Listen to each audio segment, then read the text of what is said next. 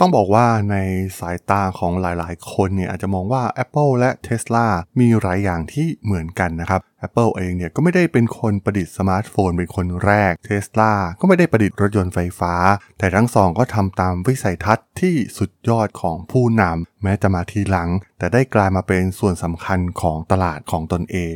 มีนักวิเคราะห์หลายรายนะครับ มองไปไกลขนาดที่ว่า Tesla เนี่ย คือ Apple ของอุตสาหกรรมยานยนต์นะครับ มีการประเมินว่า Tesla จะมีมูลค่ามากกว่า Apple ภายในปี 2030 ได้หรือไม่สำหรับรายการ Geek Story ใน EP นี้จะมาพูดคุยถึงความเหมือนและความต่างของสุดยอด 2 ผู้นำทั้งอีลอน มัสและสตีฟ จ็อบเรื่องราวมีความน่าสนใจอย่างไรไปรับฟังกันได้เลยครับผม You are listening to Geek Forever podcast. Open your world with technology.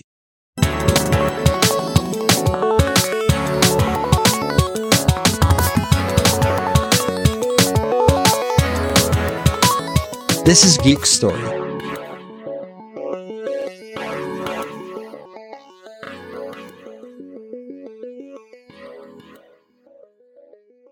สวัสดีครับ ผมดนทลาดนจากดดนบล็อกนะครับ และนี่คือรายการ Geek Story นะครับ รายการที่จะมาเล่าเรื่องราวประวัตินักธุรกิจ นักเทคโนโลยีรวมถึงเรื่องราวทางธุรกิจที่มีความน่าสนใจนะครับ วันนี้มาพูดถึงเรื่องราวของ Steve Jobs Elon Musk และ iPhone กับ Tesla มันมีความน่าสนใจ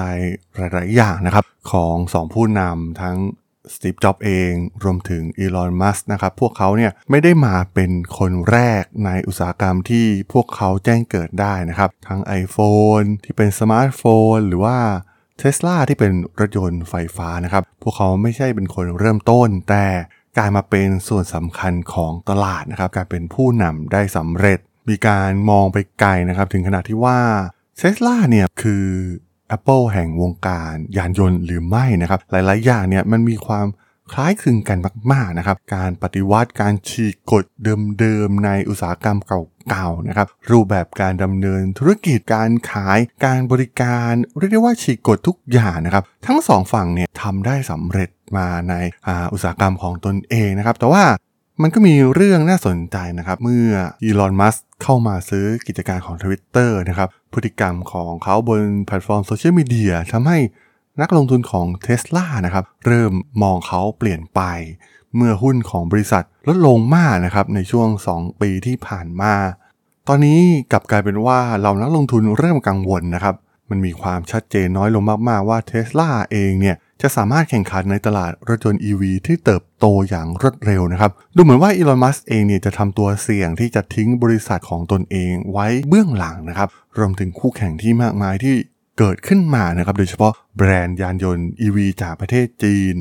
กับกันนะครับสตีฟ จ็อบเป็นผู้นำ Apple ด้วยความมั่นคง และมีความสม่ำเสมอเป็นอย่างมากนะครับ ลักษณะความเป็นผู้นำที่เอาแน่เอานอนไม่ได้ของมัส และบุคลิกที่ชอบคุยโวโอ้อวดในที่สาธารณะนะครับมันแสดงให้เห็นว่าตำนานเทคโนโลยีทั้งสองเนี่ยมีความเหมือนกันน้อยมากนะครับ และนั่นเป็นความเสี่ยงใหญ่หลวงนะครับสำหรับธุรกิจรถยนต์ของ Tesla ก็ต้องบอกว่าทั้ง Apple และ Tesla เองเนี่ยมีข้อได้เปรียบนะครับในการก้าวเข้ามาเป็นผู้นำในตลาดของตน ซึ่งมันเป็นอีกเหตุผลหนึ่งนะครับที่ทำให้เหล่านักวิเคราะห์เนี่ยชอบที่จะเปรียบเทียบระหว่าง 2 แบรนด์นี้นะครับ แต่มีความแตกต่างที่สำคัญระหว่าง 2 สิ่งนี้นะครับ เมื่อเทสลาเปิดตัวรถยนต์ Roadster ในปี 2008 นะครับ ซึ่งเป็นรถยนต์ไฟฟ้ารุ่นแรกของพวกเขา ตอนนั้นเนี่ยถือว่าเป็นหนึ่งในรถพลังงานไฟฟ้ารุ่นแรก ๆ ในตลาดนะครับ แต่อย่างไรก็ตามนะครับเทสลาเนี่ยก็ยังต้องดิ้นรนอีกหลายปีนะครับ ต้องผ่านมรสุมนรก นรกแห่งการผลิตรวมถึงการขาดแคลนทางด้านการเงินนะครับ ที่เคยเป็นปัญหาใหญ่ของเทสลานะครับ เมื่อเทสลาถือกำเนิดขึ้นพร้อมรถยนต์ไฟฟ้าที่มียอดขายสูงสุด อย่าง Tesla Model Y และโมเดล 3 เนี่ย พวกเขาสามารถเข้ามายึดครองส่วนแบ่งการตลาดของอุตสาหกรรมนี้ในตลาดอเมริกาเหนือนะครับ ในปี 2020 เทสลาได้เข้ามายึดครองตลาดรถยนต์ไฟฟ้าในสหรัฐถึง 80%นะครับ ภายในปี 2021 เนี่ย เทสลามีส่วนแบ่งทางการตลาด 71%ในปี 2022 ส่วนแบ่งลดลงเหลือ 64%นะครับ ในขณะที่ตลาดสหรัฐเนี่ยเริ่มเห็นคู่แข่งที่แท้จริงที่เข้ามาแข่งขันกับเท s l a นะครับ ซึ่งแน่นอนว่ามันไม่สามารถครองตลาดได้แบบเบเสร็จ เหมือนอย่างที่ทาง Apple ทำกับ iPhone นะครับแม้ส่วนแบ่งการตลาดที่ลดลงเนี่ยไม่ได้สร้างความเสียหายให้กับเท s l a นะครับเหตุผลที่ส่วนแบ่งการตลาดของเท s l a ลดลงก็คือ ผู้ผลิตรถยนต์ทุกรายเนี่ยเริ่มที่จะขายรถยนต์ EV ได้มากขึ้นนะครับ ตลาดมันใหญ่ขึ้นนั่นเองนะครับ แต่ว่านักลงทุนจำนวนมากเนี่ยเข้าซื้อหุ้นของ t ท s l a เพราะพวกเขามองว่าตลาด EV เนี่ยมันเป็นตลาดของบริษัทเดียวอย่าง t ท s l a นะครับที่จะสามารถเข้าควบคุมตลาดส่วนใหญ่ได้นะครับ มันทำให้การประเมินมูลค่าของ t ท s l a เนี่ยสูงมากๆนะครับ สูงยิ่งกว่าบริษัทรถยนต์เก่าๆหลายๆ รายยักษ์ใหญ่เนี่ยรวมกันซะอีกนะครับ สำหรับ Apple เองเนี่ย เปิดตัวสมาร์ทโฟนสำหรับตลาด mass เครื่องแรกเนี่ย สามารถรักษาส่วนแบ่งการตลาดที่มีอำนาจเหนือกว่าในสหรัฐนะครับ แม้ว่าคู่แข่งที่ราคาถูก จะเริ่มเข้ามาช่วงชิงตลาดก็ตามนะครับ ซึ่งมันยังไม่ชัดเจนว่าเท s l a เนี่ย จะสามารถทำแบบเดียวกันได้หรือไม่นะครับอย่างแรกก็คืออุตสาหกรรมยานยนต์ที่ไม่ใช่รถยนต์ EV เนี่ยมันจะอยู่แยกส่วนกันนะครับ ตัวอย่างเช่นผู้ผลิตรถยนต์รายใหญ่ที่สุดในโลกอย่างโตโยต้าเนี่ย มีส่วนแบ่งการตลาดเพียงแค่ 10.5%ในปี 2021 ซึ่งไม่มีบริษัทไหนเลยนะครับ ที่สามารถทำได้ใกล้เคียงกับส่วนแบ่งการตลาด 55%ที่ Apple ถือครองอยู่ในตลาดสหรัฐอเมริกา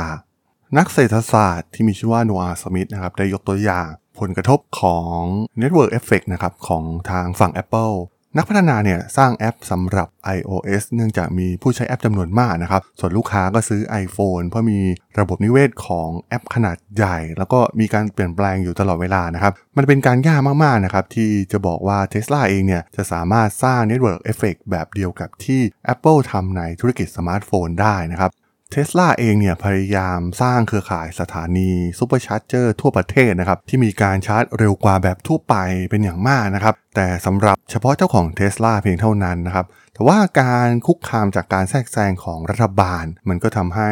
Elon Musk เองเนี่ยต้องเปิดสถานี Supercharger ของเทสลาแก่เจ้าของรถยนต์ EV ทุกแบรนด์ แม้ว่าระบบ Entertainment System ของ Tesla เนี่ยจะมีแอปที่ไม่เหมือนใครนะครับ รวมถึงมีการอัปเดตเฟิร์มแวร์ผ่านออนไลน์นะครับ แต่ว่าซอฟต์แวร์ที่มีการใช้งานเนี่ย มันไม่สามารถที่จะบีบบังคับผู้บริโภคได้เหมือนกับที่เจ้าของ iPhone ไม่เต็มใจที่จะเปลี่ยนไปใช้ Android เลยนะครับ Elon Musk เองเนี่ยถูกเปรียบเทียบกับจ็อบส์เพราะสื่อเนี่ยต้องการ CEO ชายวัยกลางคนผิวขาวคนใหม่นะครับหลังจากการจากไปของ Steve Jobs ซึ่ง Elon Musk เองเนี่ยดูเหมือนจะใกล้เคียงกับสิ่งนั้นนะครับ แต่ถ้ามองกันตามความเป็นจริงเนี่ยจะพบว่า Elon Musk เองเนี่ยเป็นคนที่เอาแน่เอานอนอะไรไม่ได้นะครับ ไม่มีใครสามารถคาดเดาความคิดบ้าๆของเขาได้นะครับจ็อบส์ตัดสินใจปกป้องผลิตภัณฑ์หลักของบริษัทนั่นก็คือ iPhone ซึ่งสร้างรายได้ส่วนใหญ่ให้กับบริษัท แม้ว่าคู่แข่งจะพยายามแย่งชิงตำแหน่งโทรศัพท์รุ่นเรือธงอยู่ตลอดเวลาก็ตามนะครับ ในช่วงเวลาที่อีลอนมัสควรทำเช่นเดียวกัน แต่เขากลับเข้าไปพัวพันกับปัญหาที่ไม่มีวันจบสิ้นที่ Twitter นะครับ โดยมีนักวิเคราะห์จำนวนมากวิจารณ์ความหลงไหลใน Twitter ของอีลอนมัสว่ามันกำลังทำร้ายเทสลาอยู่ ในขณะเดียวกันนะครับเทสลาเองเนี่ยก็เริ่มที่จะพลาดในเรื่องของเป้าหมายยอดขาย รวมถึงจำนวนการผลิตต่างๆนะครับ ถูกบังคับให้เสนอส่วนลดจำนวนมากในการขายนะครับ รวมถึง คู่แข่งที่เริ่มเปิดตัวรถรุ่นใหม่ที่มีราคาดีกว่า และได้รับการวิจารณ์ที่ดีกว่ามากนะครับ ซึ่งหากมองในภาพรวมจริงๆเนี่ยบางทีเนี่ยเราอาจจะมองว่าเท s l a เนี่ยอาจจะไม่ได้เป็นผู้คิดค้น iPhone เหมือนอย่างสตีฟจ็อบนะครับเขาอาจจะเป็นผู้คิดค้น BlackBerry แทนมากกว่านะครับ เพราะว่า พวกเขาเพียงแค่เกิดขึ้นมาสร้างนวัตกรรม แล้วก็สร้างฐานธุรกิจนี้ขึ้นมา สร้างฐานแฟนๆที่หลงไหล แต่ว่าสุดท้ายแล้วเทสลาก็จะได้เห็นส่วนแบ่งการตลาดของพวกเขาถูกกัดกินโดยคู่แข่ง และอาจจบชีวิตแบบเดียวกับที่ BlackBerry เคยเป็นในอุตสาหกรรมสมาร์ทโฟน ก็เป็นได้นั่นเองครับผม สำหรับเรื่องราวของ Tesla Apple Elon Musk และ Steve Jobs ใน EP นี้ ผมก็ต้องขอจบไว้เพียงเท่านี้ก่อนนะครับสำหรับเพื่อนๆที่สนใจเรื่องราวทางธุรกิจเทคโนโลยีและวิทยาศาสตร์ใหม่ๆ ที่มีความน่าสนใจก็สามารถติดตามมาได้นะครับ ทางช่อง Geek Forever Podcast ตอนนี้ก็มีอยู่ในแพลตฟอร์มหลักๆ ทั้ง Podbean Apple Podcast Google Podcast Spotify YouTube แล้วก็จะมีการอัปโหลดลงแพลตฟอร์ม Blockdit ใน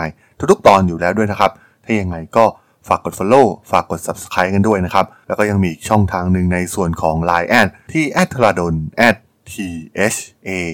r a d h o l สามารถแอดเข้ามาพูดคุยกันได้นะครับ ผมก็จะส่งสาระดีๆ พอดแคสต์ดีๆ ให้ท่านเป็นประจำอยู่แล้วด้วยนะครับ